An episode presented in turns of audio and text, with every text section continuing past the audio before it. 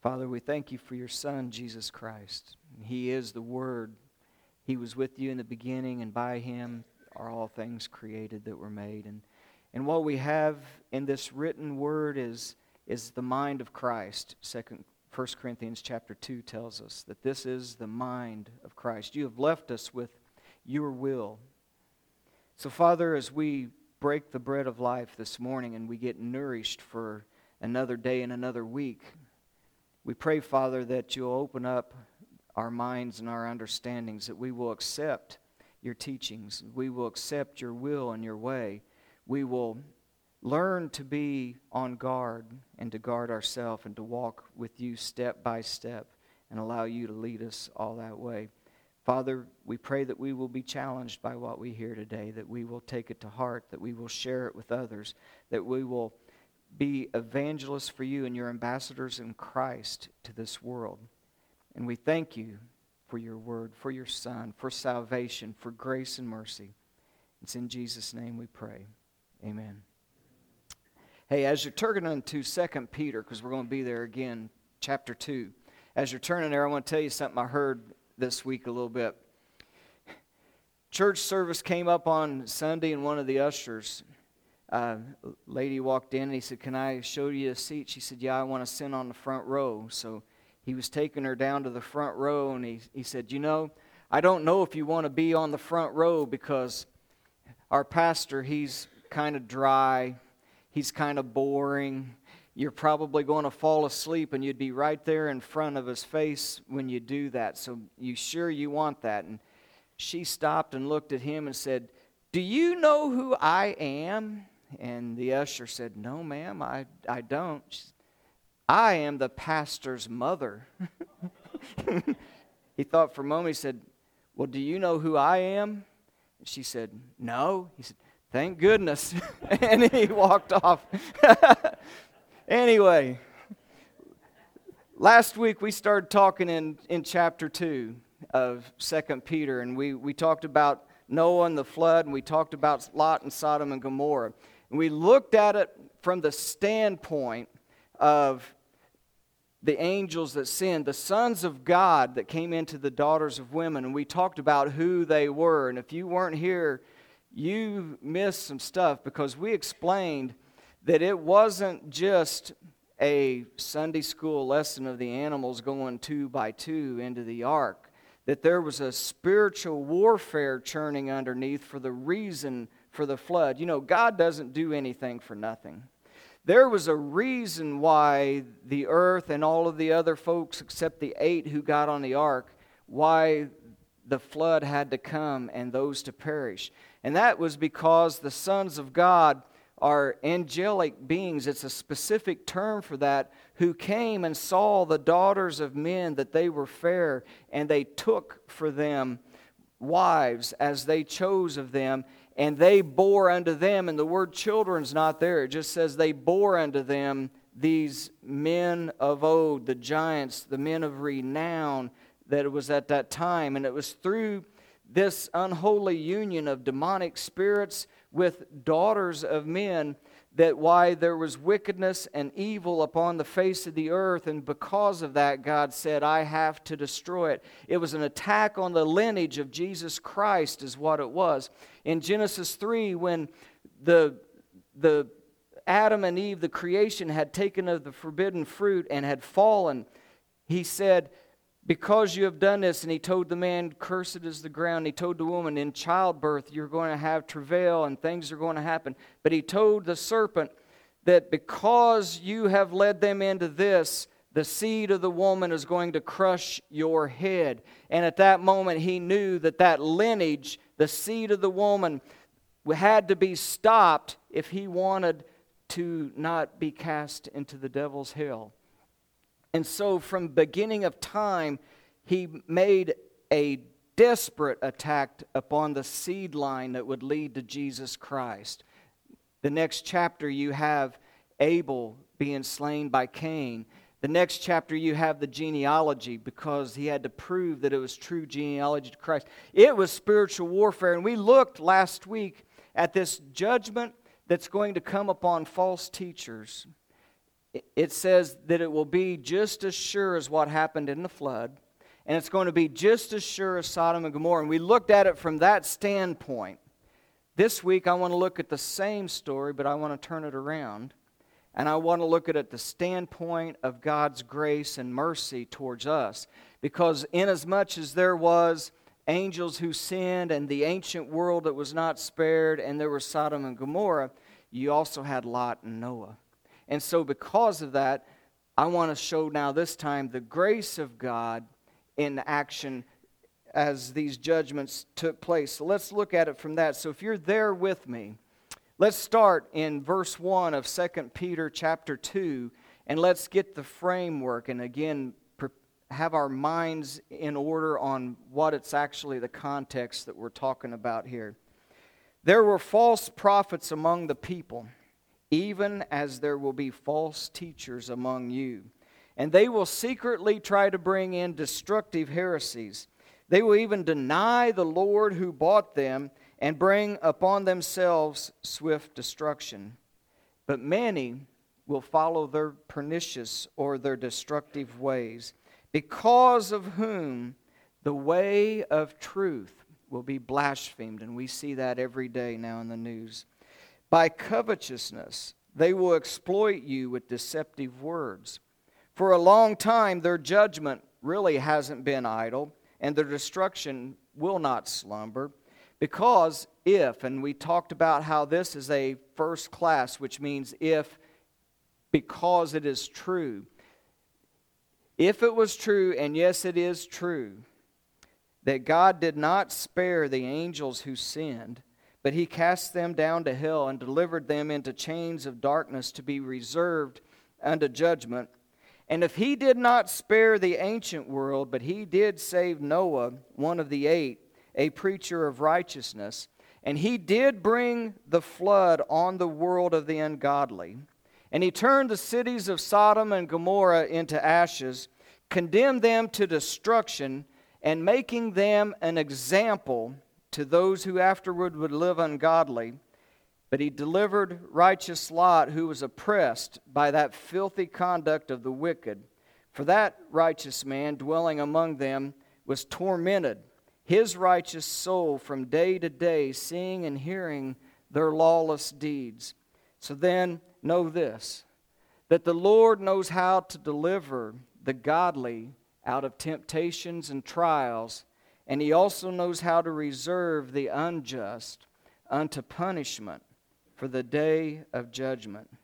And so, what we have here, and it's all included around the idea of false teachers and not teaching the truth of the Word of God and leading people astray, he said, Their judgment does not slumber, it will stand true, just as Sodom and Gomorrah, just as the flood did and came in those days so shall it be with them if they do not change from their ways. And we have two examples set forth for us for that to let us know that two categories of beings the lost and the saved. And as it's described here, the spared and the spared not. Those who were delivered through and from. Noah if you look at the story, is going to be delivered through the flood. He's not going to be a part. If it was me, you know what I would be saying? I, you, you probably would be too. Lord, don't let me go through this. Don't let me face this destruction. Don't let me face the problems that's in my life. Don't we usually ask that? Keep this from happening to me. Why is God set Noah up as a super grace believer to show us that sometimes, to, he says he's not going to put more on you than you can bear. That sometimes I've got to bring you through it to show my grace and my mercy and power. I think you can handle it, so I'm bringing you through the disaster. Lot, on the other hand, he looks at Lot and he says, Lot's not strong enough to be brought through it, so I'm going to have to deliver him from it.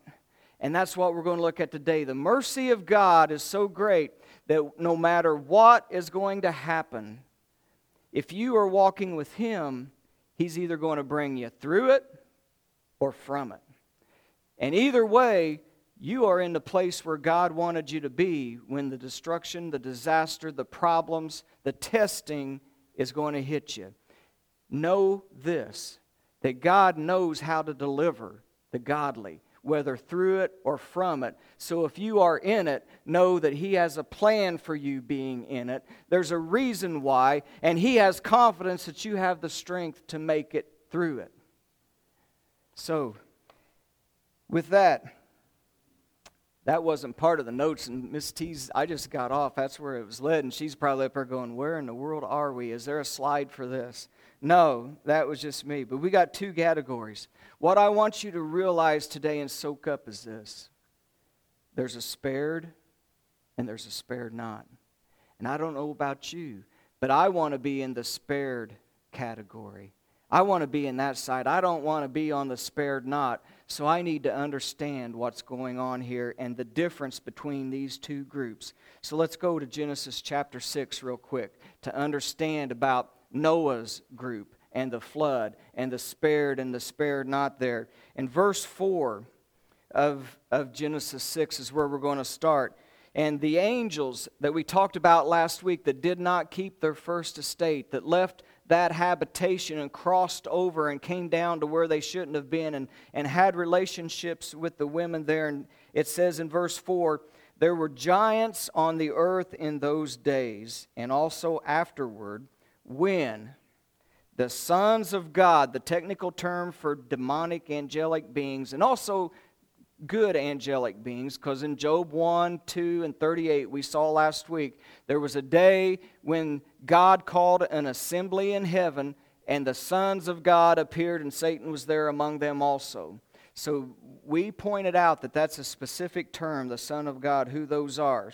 So they came in unto the daughters of men and they bore to them those who were the mighty men of old and of renown. And the word for giants there is Nephilim.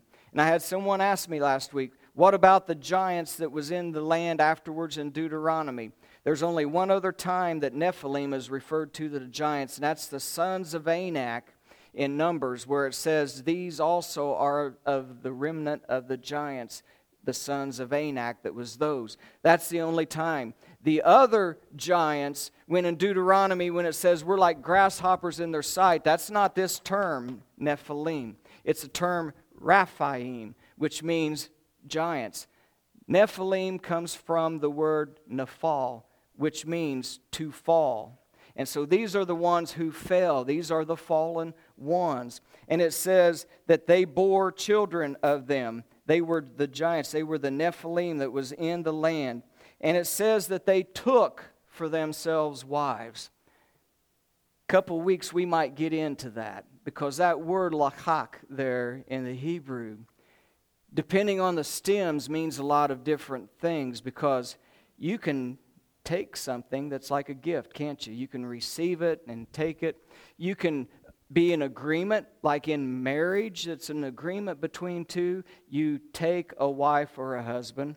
But if one country is at war with someone else and they take their ship or their assets or their prisoners of war, you've done something forcibly that the other side didn't want to happen. So this word goes both ways on taking. And I think that it does go both ways here when it talks about the angels who came down and took for themselves wives. Some were probably smitten by the beauty of these because angelic beings are something else. But some probably did not want to, but this word says that they took for themselves who they chose. So it goes both ways. Some didn't have a choice, some did it by choice. But they took all of them and started having the relationships with them. And then it says, though, that Noah found grace in the eyes of the Lord. The eyes of the Lord are continually upon us and the world and everything that is in it. And he saw the intent and the evilness of the heart was always wicked. And he said, I have to do something about that. But that is contrasted then with Noah, For it says indeed that Noah was walking with God. In verse 11, God saw that the entire earth was corrupt, filled with violence. Indeed, it was corrupt because all flesh had what? Corrupted its way upon the earth. And what that means is, is that union between the Nephilim and the daughters of men had corrupted gen- the genetic line. That's what it's saying there. All flesh had become corrupted through this, and God has to bring a Savior that doesn't come from a corrupted line, it comes from the seed of the woman. So that's why you have in Genesis 5 the genealogy showing that from Adam to Noah it's a pure genealogy. And then you get to hear all the earth is corrupted because of them. But verse 22, the last verse of the chapter, Noah did all according to God that had commanded him, so he did.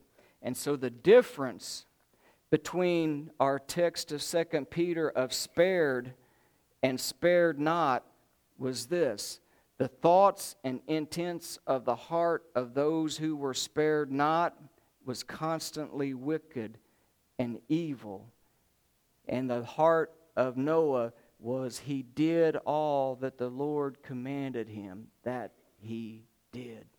There's the difference between the two. What you think is who you are, and most of the time, what you think spills out into who you are in life and is put on display. So the difference then comes down to one word. Back into our text in 2 Peter chapter 2. One word either in a negative or a positive way, describes who are, are the spared and the spared not. And it's this word spared and spared not comes from sabase. That word means to worship, it means to reverence, to be in awe of, and submit unto it. So, in the positive way, Noah walked with God. Noah did what God said to do from his word, and he was sabase, spared. He was granted leniency, is what it means. He was spared. He, he did not receive what he deserved. Praise God. I don't want what I deserve. I want leniency when it comes my time. He says, You walk with me, you get leniency. But when you put an A on the beginning of a word, it turns it into a negative. And so those who spared not, the not comes from the A, which is asabase. And asabase means to be without reverence, to be without that holy reverence and awe and honor, and not to submit to the authority, but to do what I want to do. And so the difference between Sabase and asabase is my attitude towards God and His Word. Do I reverence Him? Do I walk with Him?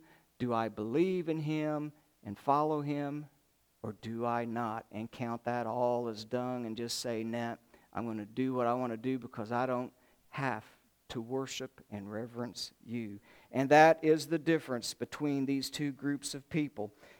Same thing goes with whether it's fallen angels, Sodom, false teachers, the followers. Asabase is negative toward God, Sabase, Noah, and Lot, positive toward what the holy word is. They hold it in awe and they moved with godly fear. Let's take a look at that. Let's look at the New Testament description of what Noah did, how that he was sabase, how that he was reverent and in awe of what God told him to do. Hebrews chapter 11, verse 7.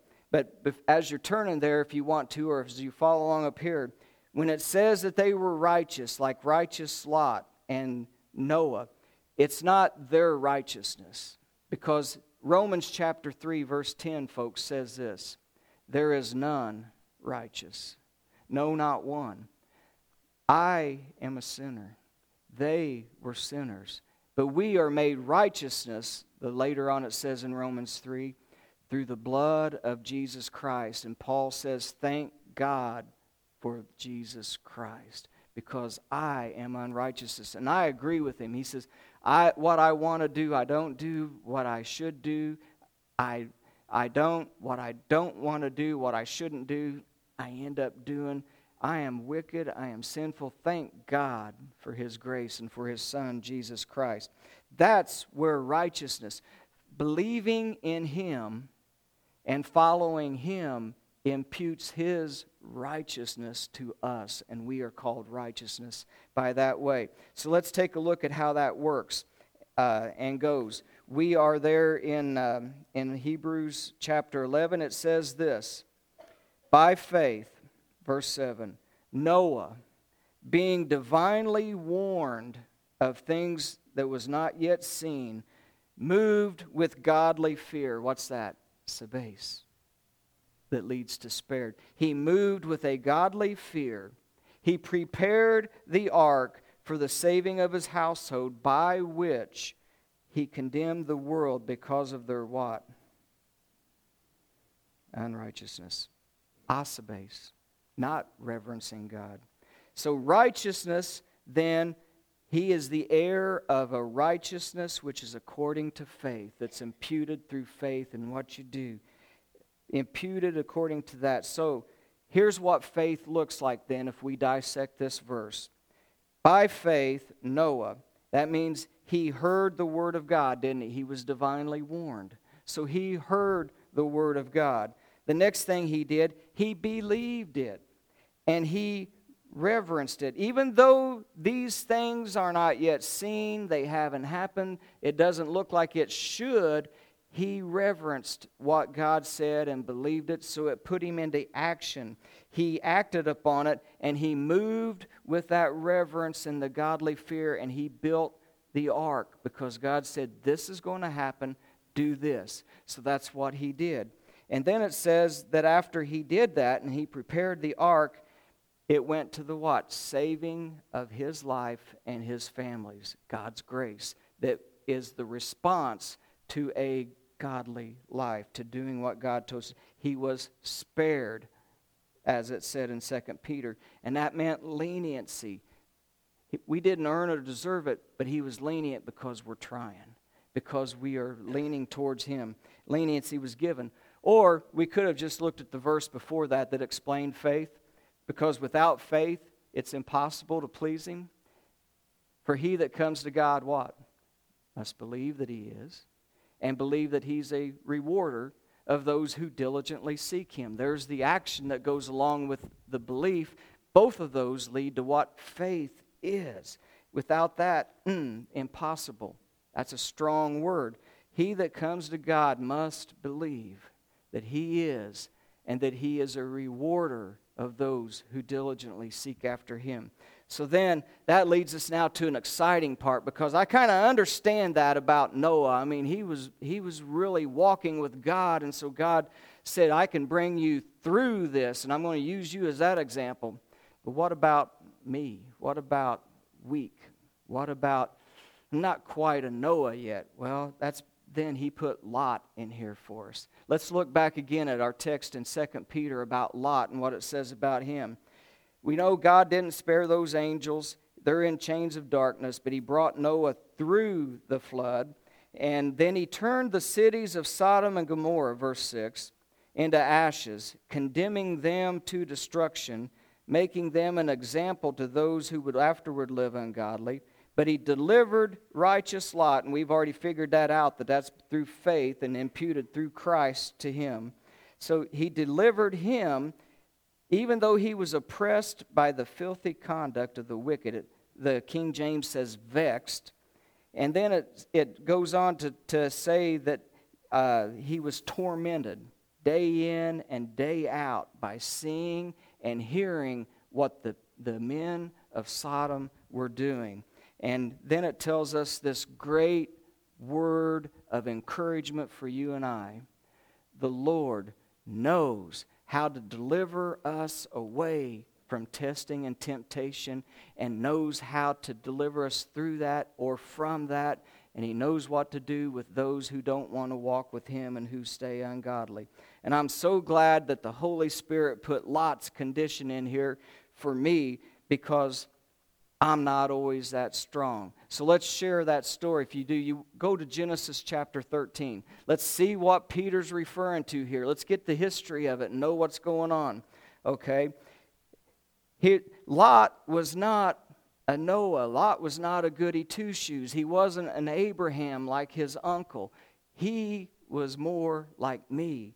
And he says in chapter 13 of Genesis, verse 11, that he chose, he looked out whenever they had to split from his uncle, Abraham.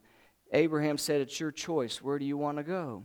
And it says he looked out over the plains and he looked the other way. And as he looked all around, he said, I want to go that way. I want to go towards the plains. I want to go towards Sodom.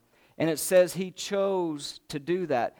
Even though he knew the reputation, everybody knew what was going on there, but he chose to, what it says a little later in the chapter, to pitch his tent towards Sodom. Down there it says.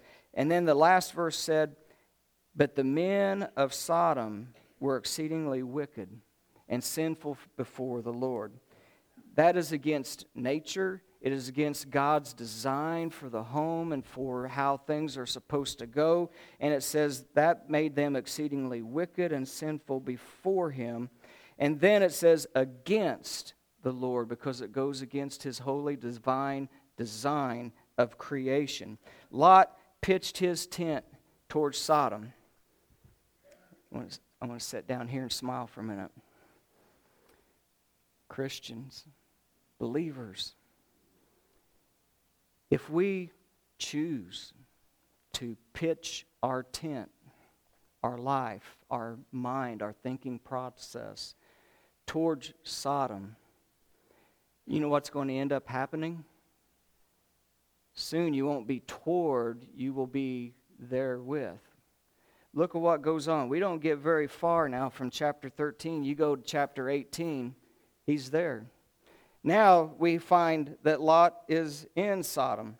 And the angels has come to Abraham and they said, "We are going to go down. God has sent us to go down to this city and to see if the outcry of wickedness is as bad as what's being brought up to God. Because, you know, that time when it talked about how that the sons of God assembled before the Lord and Job last week, and how it said that Satan came there and they talked about Job.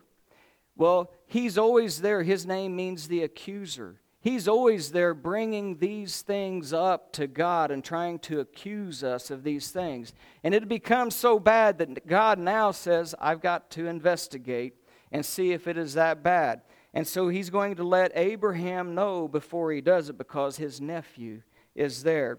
And he says that uh, we're going to go there. The angels arrive. You turn the page now, and you get to chapter 19, and you know where it says Lot is? Where's verse 1 say Lot is? Sitting in the gate, isn't he? He's sitting in the gate. You know what sitting in the gate means? You can go through Isaiah and you can read all of the other prophets. Sitting in the gate means you're kind of a monitor with them. You're one of them. You're monitoring who comes in, who comes out. You're talking with them. He started by pitching that way. Now he's in the gates, sitting there with them. And he sees these two men walking up to the gate. And the first thing he does is he goes to get them. Why? Because he knows all the people that he's with.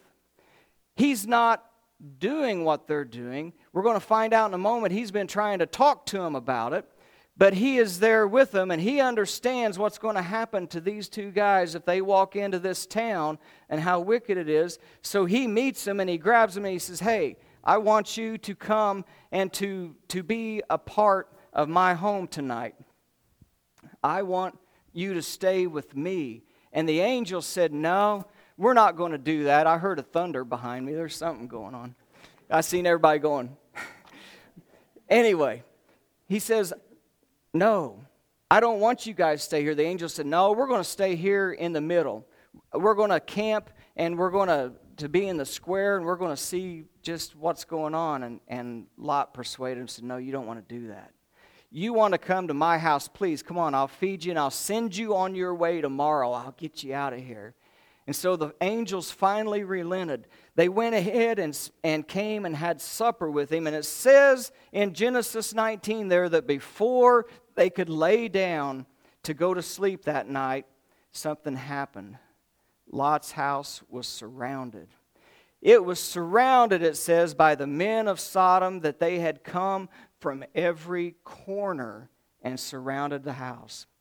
I asked Google, what was the population of Sodom Gomorrah at the time of Lot? And it says that it was somewhere around 10, 12,000 probably.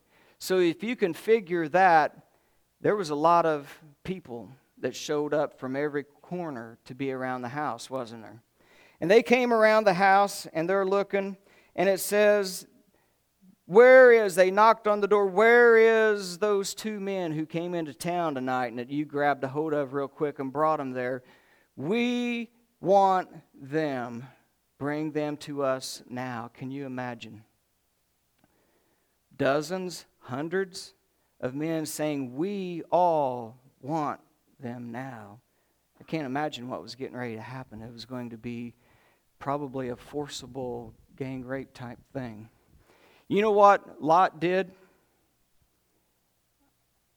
Praise him. I couldn't do this. He said, Please do not do this wickedness. I have two daughters who have never known a man. Take them. Do with them whatever you want to do, but leave these men alone. I'm telling you right now, I couldn't do that. I ain't turning my daughter over to nobody. To 100 maybe or more men?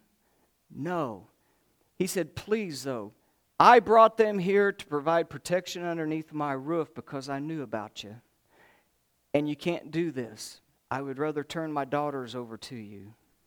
They said, No, we don't want that. And look, you came here, read the story. You came here, you started developing a relationship, and then you moved in, you knew who we were, and then you started trying to talk to us and judge us there at the gate every day and talk to us.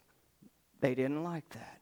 And they said, because you are now trying to refrain from us having these two guys in your, that's in your house, we're going to grab you, and buddy, we're going to take out all the frustration that's been built up, and we're going to take it out on you, and it's going to be even worse than what we was going to do to those two. You know what happened?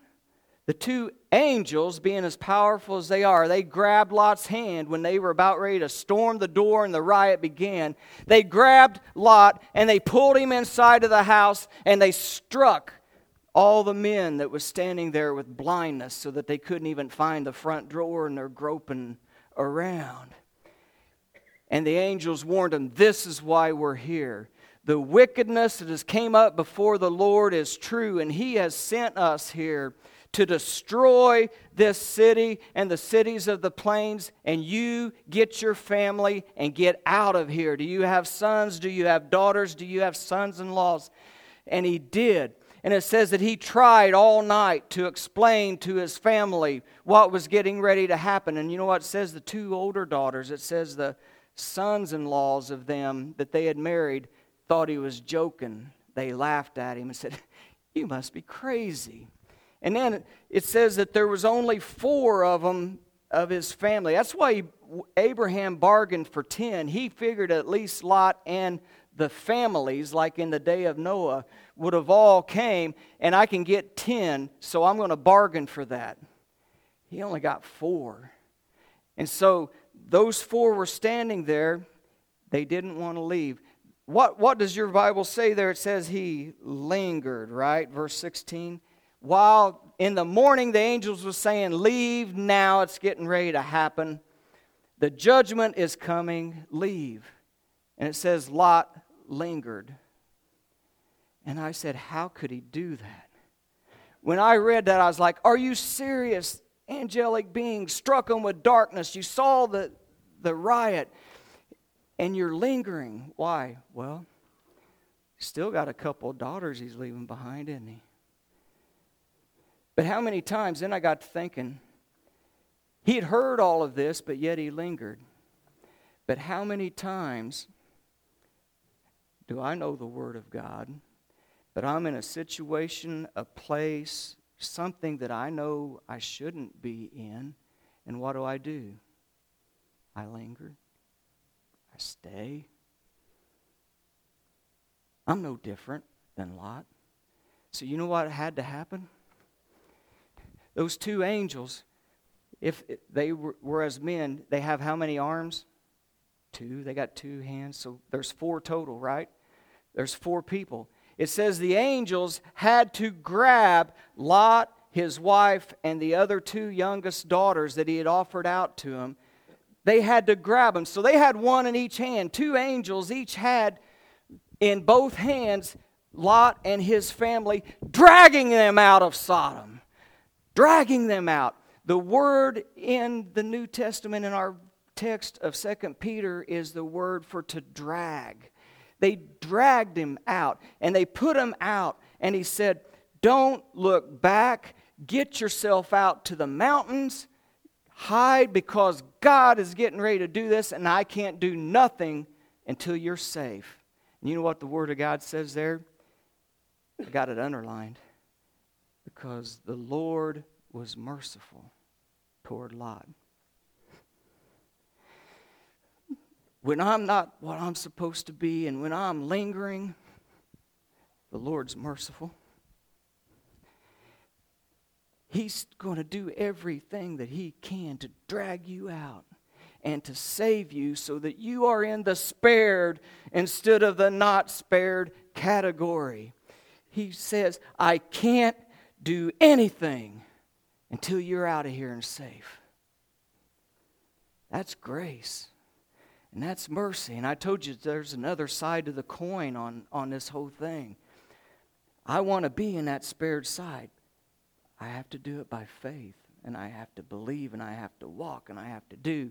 And sometimes, even when I know those things and I'm lingering, I have to get drug away. And Lot says, No, he's still bargaining. He says, I'm afraid to go to the mountains.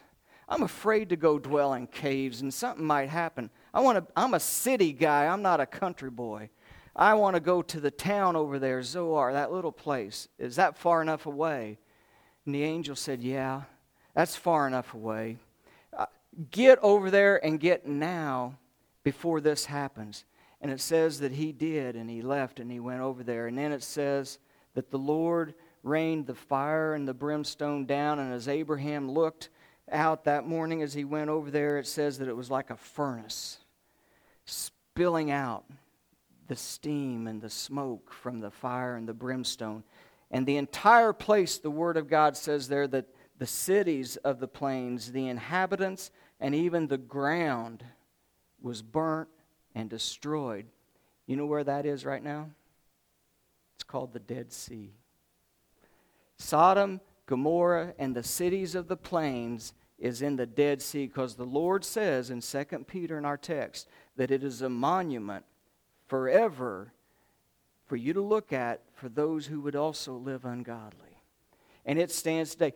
Nothing can grow there. It is the salt sea, it is the dead place, and it's a monument to those who are asebes, non reverent toward the authority of the Word of God. So, I don't even know where I'm at. yeah, we're right here. The Lord, I, I underlined that, was merciful, drug him out, carried him away. I can't do nothing until that. And then back to our text, 2 Peter, the sabes versus the asebes, the spared and the spared not. The Lord spared not angels, ancient world, ungodly, but he spared Noah. By grace through active faith, and I understand that one. He was great. But, verse 6 Sodom, Gomorrah, ashes, condemned to destruction, an example forever to those who afterwards, even to this day, choose to be asebes, non reverent, not worried about the Word of God and say, thumb my nose to that, I can do what I want. Lot, praise God for Lot in our story. Lot, it says there was overpowered, is what that word means. He was overwhelmed. He was trying day by day. He taught, he told them, but he was among it. And so I tell you something.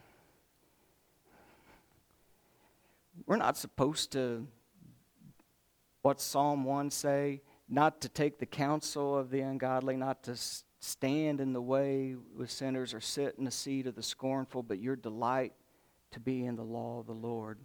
And in that law to meditate day and night, and you'll be blessed. Lot thought that he was strong enough to handle that, and I can be here with these and try that. But it says that he was becoming weaker and weaker. He was being overwhelmed, overtaken. There's a reason why God tells us to stay away. Your friends, you tell them, you explain it, but if you stay, it's going to wear you down, folks. You got to get out and you got to get away from it. And sometimes we want to linger and we think it's still okay, but we got to be drug out.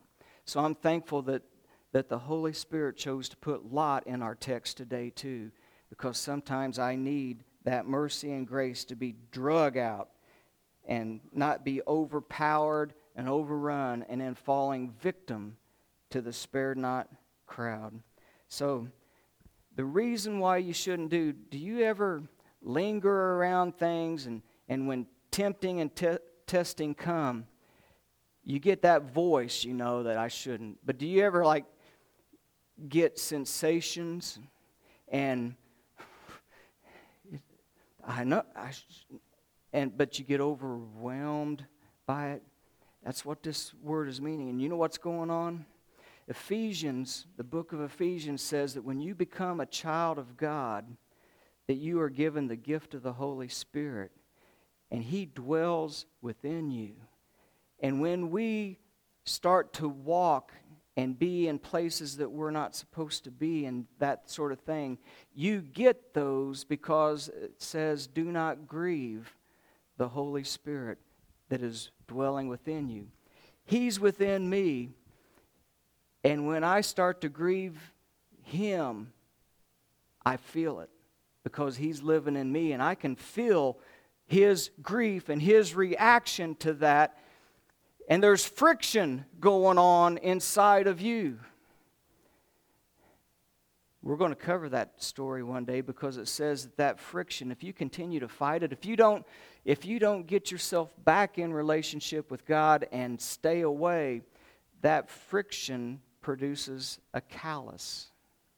And pretty soon the callus makes you unfeeling and then you are overwhelmed. Lot was feeling the friction of being grieved in his spirit because he was grieving the Holy Spirit. He was tormented, it says, day and night. And that's God's way of trying to let you know don't do it, get away, stop.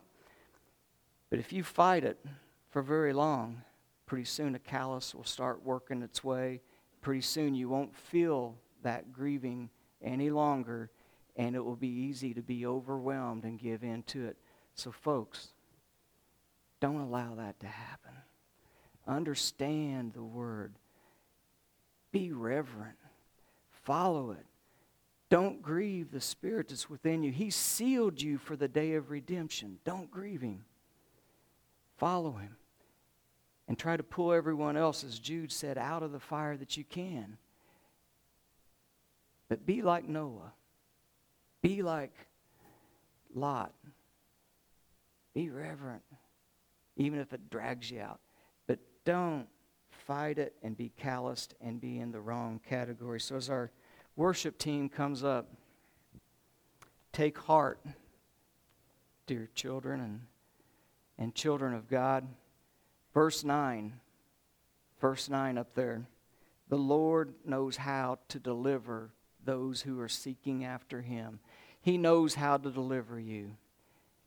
Whether it's through it like Noah or kicking and screaming like Lot, the Lord's merciful and He's going to bring you through it.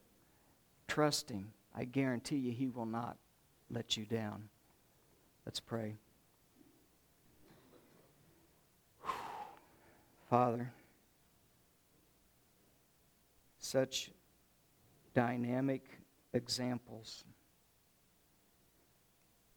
of what this spiritual conflict and warfare is about spared or not spared.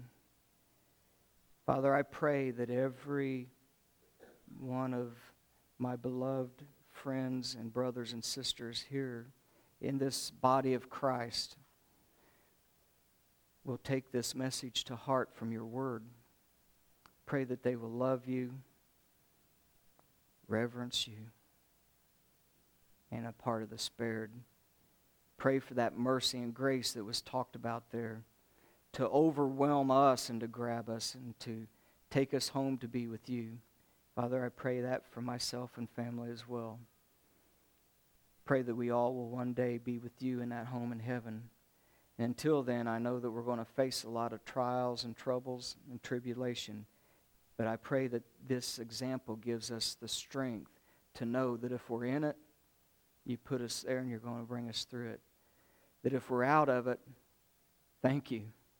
Thank you for dragging me away and keeping me safe.